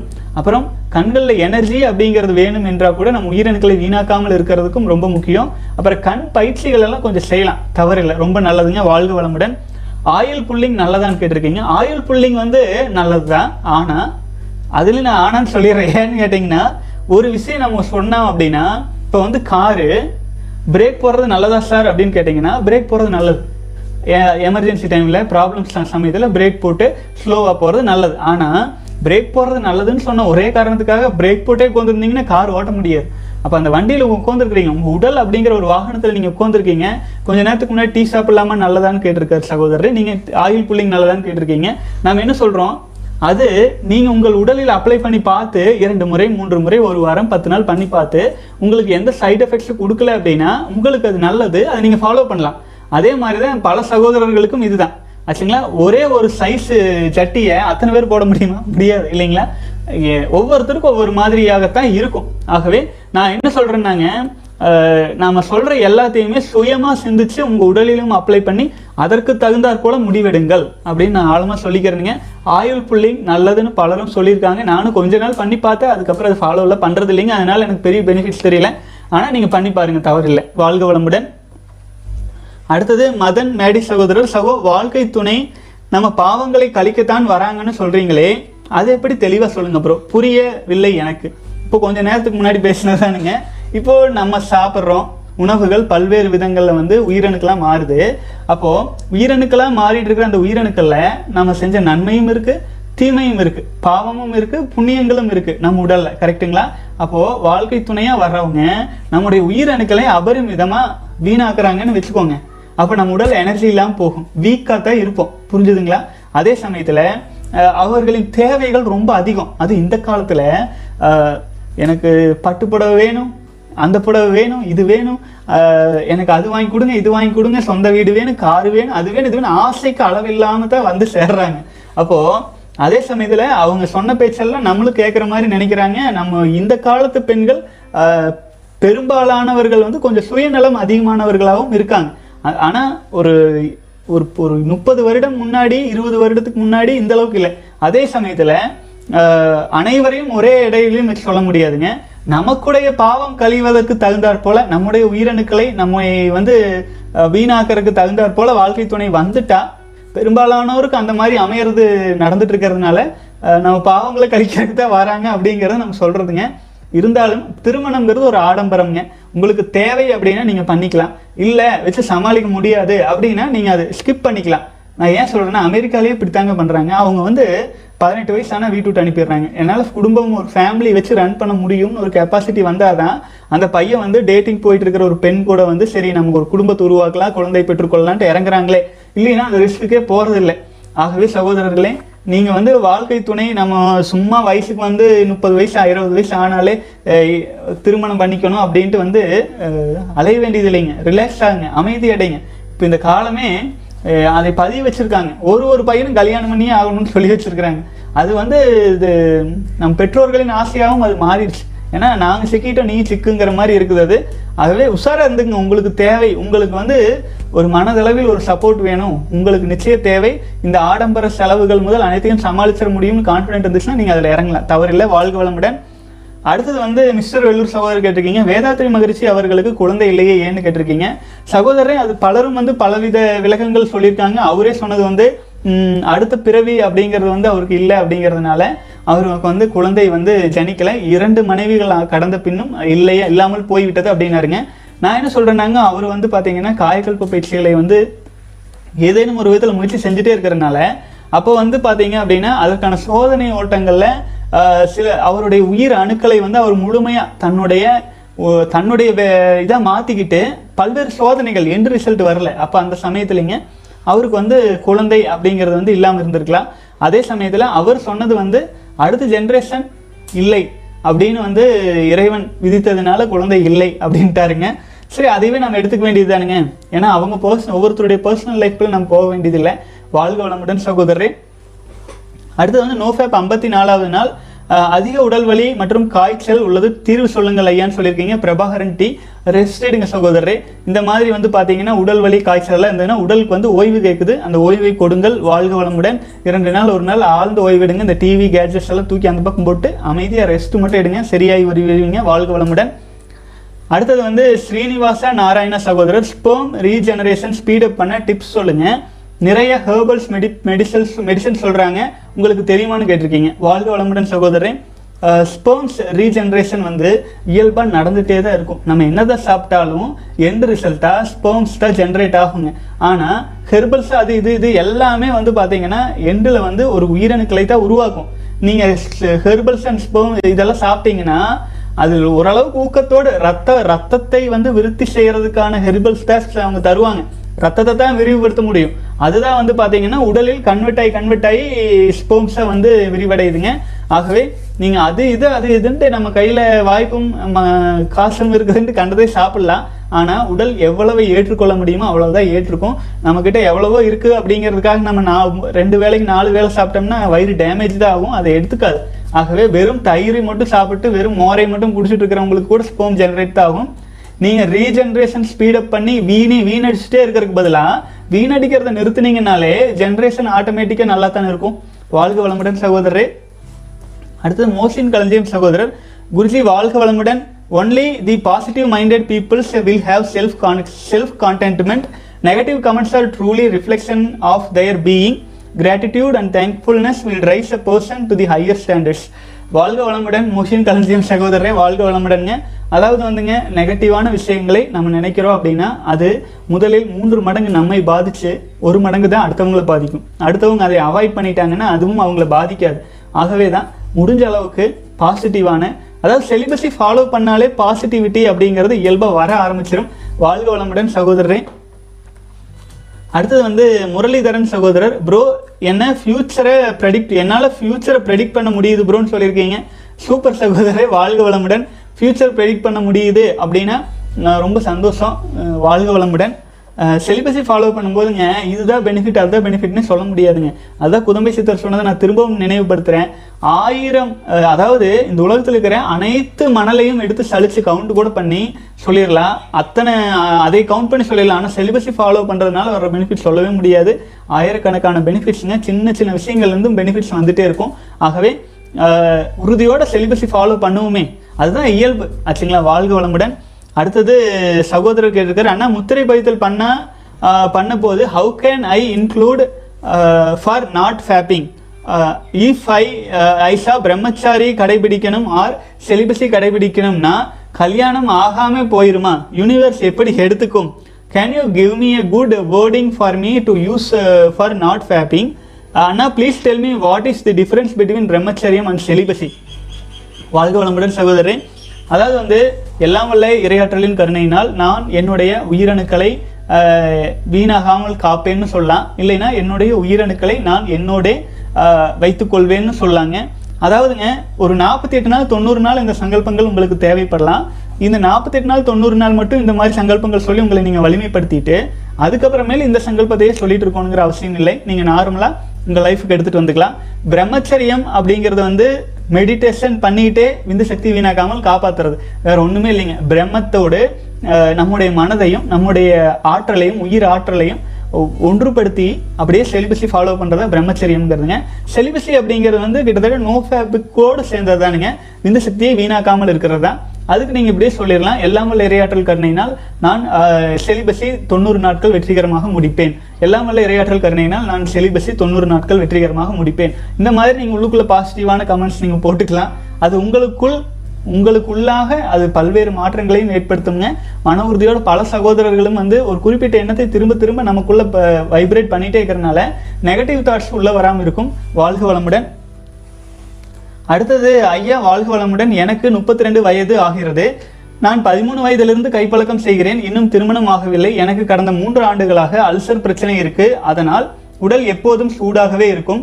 இந்த நிலையில் அல்சருக்கு இஞ்சி உணவில் சேர்த்து கொண்டதால் நல்லது என்று கேள்விப்பட்டேன். அதனால் 13 நாள் இரவில் 13வது நாள் செலிபஸை ஃபாலோ செய்யும் இரவில் உணவில் இஞ்சி சேர்த்து கொண்டேன். நான் 100 நாள் 1000 நாள் ஃபாலோ பண்ண வேண்டும் என்ற நோக்கத்துடன் 13வது நாள் இரவு தூக்கத்தில் விந்து வெளியாகிவிட்டது. தூக்கத்தில் வந்தவுடன் உடனே எழுந்து எனது விந்துவை பார்த்தேன். நீங்கள் சொன்னீர்கள் லாக்டோஸ் திரவம் மட்டும்தான் வெளியில் வரும் என்று. ஆனால் நிறைய 4-5 சொட்டு கட்டியாக வந்துவிட்டது. பதில் கூறவும் இருந்தாலும் மிகவும் ஆச்சரியமாக இருந்தது. சிறு வயதில் விந்து கட்டியாக வெள்ளையாக வந்தது. 20 வயதுக்கு மேல் விந்து தண்ணி மாதிரி வந்தது. இதை சரி செய்ய பல வழிகளில் முயற்சி செய்தேன். கட்டித்தன்மை வரவில்லை. இதற்கு முன்பு கூட பல நாட்கள் இந்த மாதிரி 10 நாள் 20 நாள் என்று கைப்பழக்கம் செய்யாமல் இருப்பேன். இருந்தும் இப்போது வந்த மாதிரி கட்டியாக மிகவும் வெள்ளையாக வந்ததில்லை. அல்சருக்கும் தூக்கத்தில் விந்து வெளியாவதற்கும் தொடர்பு உண்டா? விளக்கம் கொடுங்கள். உடல் சூட்டை தணிக்க நான் பல முயற்சிகள் செய்தேன், பலனில்லை. அண்ணா, எனக்கு எபிடமிஸ் கிஸ்ட் கட்டி இருக்கு. இந்த கட்டி இருப்பதால் உடல் சூடு அல்லது அல்சர் வருகிறதா? இல்லை இந்த கட்டி இருப்பதால் வேறு ஏதேனும் குழந்தை பிறப்பதில் பிரச்சனை போன்ற பிரச்சனைகள் வருமா என்பதை விளக்கவும் கேட்டிருக்கீங்க. வாழ்க வளமுடன் சகோதரரே. நிறைய கேள்வி கேட்டிருக்கீங்க, வரிசையை பார்த்துலாங்க. அதாவது வந்துங்க சகோதரரே, நீங்கள் வந்து ஒரு 13 நாள் ஃபாலோ பண்ணிட்டு வந்துட்டுருக்கீங்க. உயிரணுக்களை வீணாக்காமல் உங்களுக்குள்ளே நீங்கள் காப்பாற்றிட்டு இருக்கும்போது கெட்டியாக வந்துருச்சு அப்படின்னா பரவாயில்லை. ஆரம்ப கட்டத்தில் ஒரு 1000 நாள் நீங்கள் ஃபாலோ பண்ணுறேன்னு நினச்சிருக்கிறது நல்ல விஷயந்தான், அது அப்படியே இருக்கட்டுங்க. அதே சமயத்தில் 13வது நாள் நீங்கள் இரவு தூங்கும்போது இந்த மாதிரி வருது அப்படின்னா அதை திரும்பவும் ஸ்டேஜ் 2ன்னு போட்டு முதல்லேருந்து ஆரம்பிச்சுக்குங்க. ஏன்னா கெட்டித்தன்மையாக வெள்ளை நிறத்தில் வந்துருச்சுனாலே அது விந்து சக்தி தான் வந்துருச்சுன்னு அர்த்தம்ங்க. அப்புறம் உடல் வந்து உங்களை வந்து உடல் சூடு இருக்குன்னு சொல்லியிருக்கீங்க இல்லைங்களா? உடலில் பல மடங்கு சூடாக இருக்குது. இஞ்சியெல்லாம் வந்து பயங்கர ஹீட்டுங்க ஆச்சுங்களா? அந்த மாதிரி நம்ம சாப்பிடும்போது உடல் சூடே நம்முடைய ஒரு சில உடலுக்கு வந்து பார்த்தீங்க அப்படின்னா இதை உந்தி தள்ளி வெளியேற்றுவதற்கு ஒரு வாய்ப்பாக மாறிடும். இப்போ நீங்கள் என்ன பண்ணலாம் அப்படின்னா உள்ளுக்குள்ளே எடுத்துக்கொள்ளும் உணவுகளையும் குளிர்ச்சியாக வெளியிலிருந்து நீங்கள் குளிக்கிறது காலையில் கட்டாயம் ஒரு 7 மணிக்கு முன்னாடி பச்சை தண்ணியில் குளிக்கிறதும், மதிய நேரத்திலும் பச்சை தண்ணியில் குளிக்கிறதும், இந்த மாதிரி வந்து வெளியிலும் நீங்கள் குளிர்விச்சுட்டே இருக்கிறதும், அதே மாதிரி உள்ளுக்குள்ளேயும் குளிர்ச்சியான உணவுகளை எடுத்துக்கொள்வதும் உங்களுக்கு மிக சிறப்புங்க. நீங்கள் நல்லா கவனிச்சு பார்க்கலாம். இந்த சிவபெருமானின் கோயிலெல்லாம் நீங்கள் பார்த்தீங்கன்னா ஏன் வந்து லிங்கத்துக்கு தண்ணி ஊற்றிட்டே இருக்கிறாங்க? நல்லா கவனிச்சு பாருங்கள். தயிர் ஊற்றுவாங்க, தண்ணி ஊற்றுவாங்க, மஞ்சள் தண்ணி ஊற்றுவாங்க, பால் ஊற்றுவாங்க, ஏதாச்சும் ஒன்று குளிர்விச்சுட்டே இருப்பாங்க இறைவனை. ஏன்? ஏன்னா நம்ம உடலும் அப்படித்தான். நம்ம வந்து உயிரணுக்களை காப்பாற்றிட்டு வரும்போது உடலில் வந்து அந்த வெப்பம் ஹீட் அப்படிங்கிறது இருக்கும். அதை வந்து நம்ம குளிர்விச்சுட்டே இருக்கணும். குளிர்விச்சுட்டே இருந்தால் அது எனர்ஜியை கன்வெர்ட் ஆயிரும். வாழ்க வளமுடன் சகோதரரே. அப்புறமேல் வந்து பார்த்தீங்கன்னா நீங்கள் சில பிரச்சனைகள் கட்டி வருது அப்படியெல்லாம் சொல்கிறீங்க. செலிபசி மன உறுதியோடு ஃபாலோ பண்ணும்பொழுது பிரச்சனைகள் படிப்படியாக சீராக ஆரம்பிக்குங்க. அதனால் அதை பற்றி கவலை கொள்ளாதீங்க. மன உறுதியோடு ஃபாலோ பண்ணிட்டு வாங்க. அப்புறமேல் வந்து அல்சருக்கும் விந்து வெளியாவதற்கும் தொடர்பு உண்டா அப்படிங்கிறீங்க. விந்துன்னு வெளியிலே போகுது அப்படின்னா அதுக்கு வந்து உடலில் பலவீனம் ஆகிட்டு இருக்குன்னு அர்த்தம், சரிங்களா? உயிரணுக்கள் விந்துவா மாறி போய் போய் போய் பழகுனதுனால அந்த பழக்க தோஷத்துக்கு உங்களுக்கு வந்து இந்த மாதிரி வந்திருக்குதுங்க. திரும்பவும் மன உறுதியோடு கண்டினியூ பண்ணிட்டு வாங்க. 48 நாள் கடந்தும் உங்களுக்கு இந்த பிரச்சனை இருந்தால் நீங்கள் தயங்காமல் விந்து செய்யும் பயிற்சி கலந்து பயிற்சி செய்ய ஆரம்பிச்சிருங்க. கண்டிப்பாக இந்த பிரச்சனையெல்லாம் எளிமையாக க்யூர் ஆயிரும். அது என்ன ஆகும்னா விந்துஜயம் பயிற்சி செய்யும்போது உயிரணுக்கள் உற்பத்தி ஆகும் போதே அதை நீங்கள் உங்கள் மூலத்தோடு, அதாவது மாட்டிலேருந்து பால் கறந்த உடனேயே பால் கறந்து தயிராக்கி வெண்ணெயாக்கி நெய்யாக்கி நீங்கள் சேவ் பண்ணிடுவீங்க. அப்போது நீங்கள் பால் லீக் ஆகிட்டு இருக்கு அப்படிங்கிற பிரச்சனை உங்களுக்கு இருக்காது. வாழ்க வளமுடன் சகோதரரே. அடுத்த சகோதரர் கேட்டிருக்காங்க.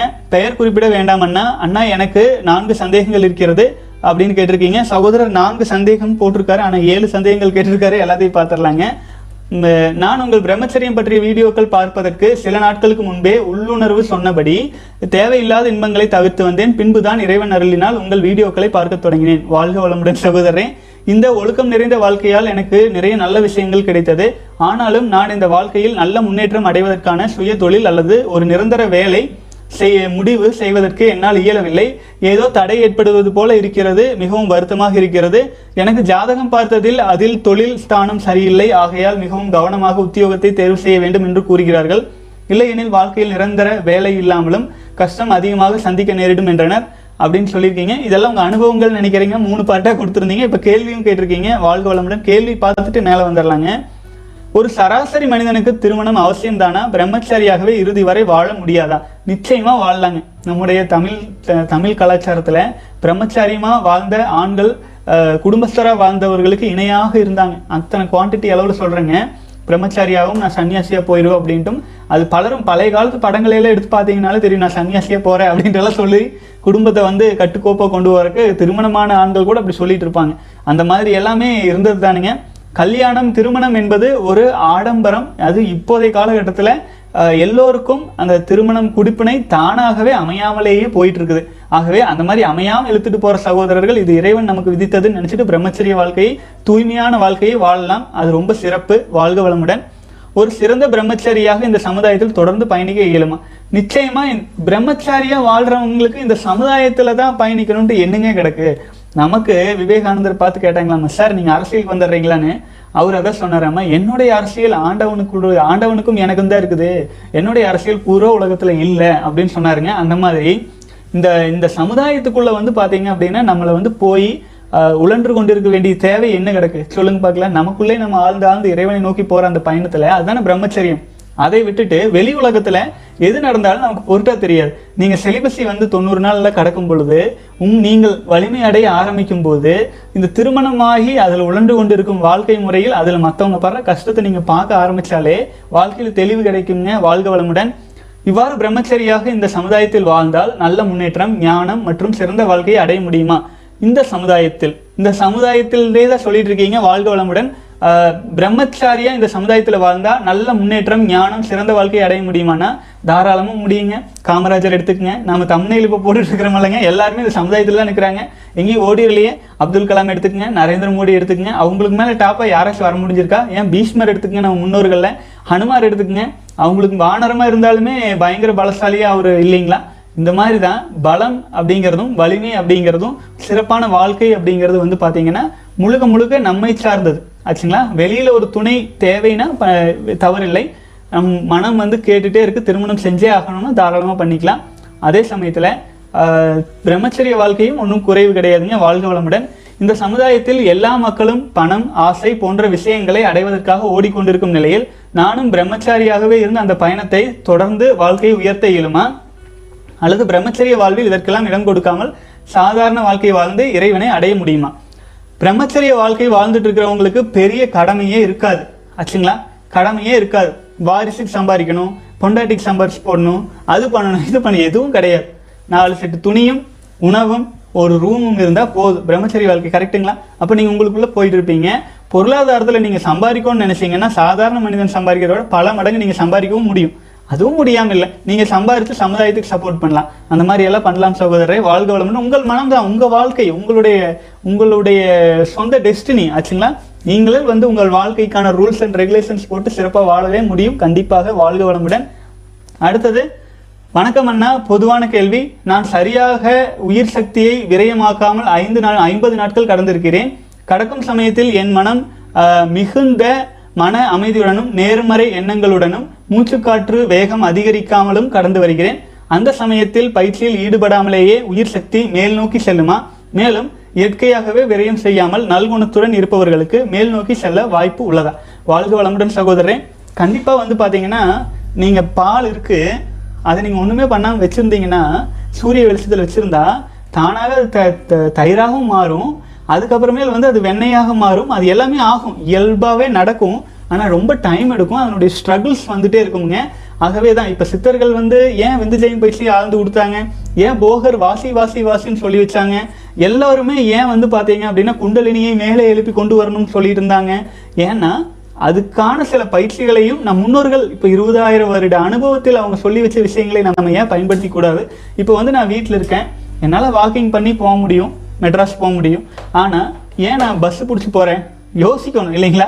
நாம் பஸ்ஸு பிடிச்சி போனால் ஒரு நைட்டில் போயிடலாம், இல்லைன்னா ஒரு வாரம் நடந்துகிட்டே கிடக்கணும். அதுதானுங்க இப்போ 12 வருடம் இயல்பாக தூய்மையான தியானத்தில் நல்ல மெடிடேஷன் பண்ணணுங்க. நீங்கள் சாதாரணமான வாழ்க்கை நேர்மறை எண்ணங்களோட இருக்கக்கூடாது. எண்ணங்களோடு இருந்தாலே உங்களுடைய உயிராற்றல், உயிரணுக்களிலிருந்து வரும் ஆற்றல் எண்ணங்களில் வெளியில தான் போயிட்டு இருக்கும். உங்கள் மேலே இருக்க எங்கே டைம் இருக்கும்? தியானம் செய்யணும். ஆழ்ந்து தியானம் செய்யல 12 வருடம் ஆகையில் கொஞ்சம் கொஞ்சமாக மேலே வந்து சேரும்னு வைங்களேன்.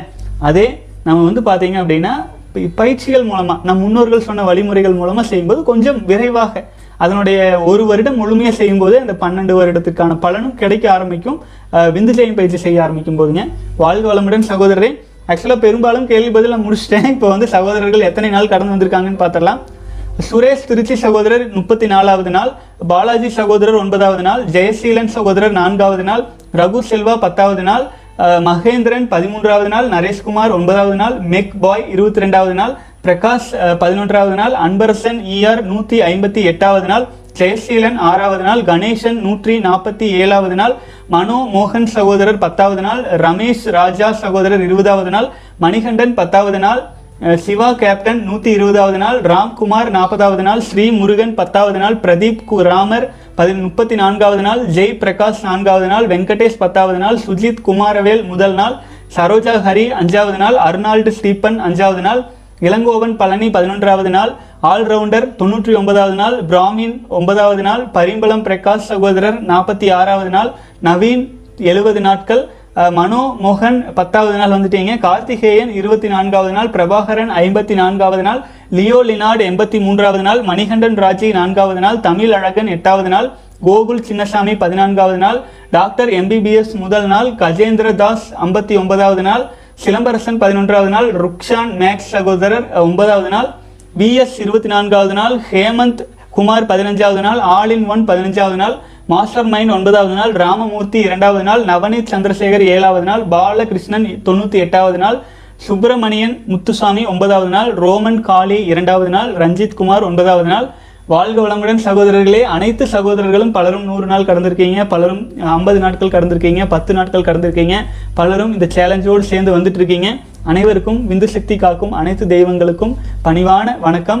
அனைவரும் வாழ்க வளமுடன். அனைத்து சகோதரர்களும் வெற்றிகரமாக 48 நாட்கள், 90 நாட்கள், 108 நாட்கள், 1008 நாட்கள் வெற்றிகரமாக கடந்து உங்கள் வாழ்க்கையில் பிறவியின் பயனை அடைய வேண்டும்னு பணிவாக வேண்டி கேட்டுக்கிட்டுங்க. அடுத்தது பாசிட்டிவாக கமெண்ட்ஸ் கொடுத்த சில சகோதரர்களின் பேரையும் படிச்சிடுங்க. தங்கராஜ் தங்கர், மிராண்டா, நவநீத், மோகன் Prabhakar, rail fan Arjun, Raghu Yadav, powerful music, Thirumalai, Srinivasa Narayana, believe the hype, master mind, Gautham Pugazh, positive mind, Mohammed Abuthahir, B Boopathi, Vijaykumar. இவங்க எல்லாருமே பாசிட்டிவான கமெண்ட்ஸ் வந்து கடந்த 24 மணி நேரத்தில் எல்லாமே போட்டிருக்கீங்க. அனைவருக்கும் நன்றி சகோதரர்களே. தொடர்ந்து பயணிக்கலாம். இது மிக நீண்ட பயணம். நம் தமிழ் சமுதாயமும் தமிழ் கூறும் நல்லுலகமும் தமிழ் மொழியை புரிந்து கொள்ளும் அனைத்து சகோதரர்களும் பலரும் இணைஞ்சு இந்த சாதாரண ஒரு மனிதன் இவ்வளவு தூரம் ஒரு சப்போர்ட் கொடுத்து கூட்டிகிட்டு வரீங்க. அனைவருக்கும் ரொம்ப நன்றி, பணிவான வணக்கம்ங்க. இப்போது சகோதரர்கள் இவ்வளவு தூரம் பார்க்குறீங்க அப்படின்னா இதன் முக்கியத்துவம் தெரிஞ்சு பார்த்துட்டு இருக்கீங்க. முடிந்த அளவு வாட்ஸ்அப்பில், ஃபேஸ்புக்கில் தெரிஞ்சவங்களுக்கு ஷார்ட் வீடியோஸ் எல்லாம் நிறைய போட்டுட்ருக்கோம் இல்லைங்களா? அதையாகிலும் ஷேர் செய்யுங்க. ஒவ்வொருத்தரும் ஒவ்வொரு மனிதனும் ஒரு தன்னுடைய உயிரணுக்களை காப்பாற்ற அவர்கள் வாழ்க்கை இம்ப்ரூவ்மெண்ட் ஆகிட்டு இருக்குங்க. அந்த புண்ணியங்கள் அனைத்தும் உங்களுக்கே வந்து சேரட்டும்ங்க. வாழ்க வளமுடன். தொடர்ந்து பயணிக்கலாம் சகோதரர்களே. நாளை தினம் 11வது நாள் சந்திக்கலாம். வாழ்க வளமுடன்.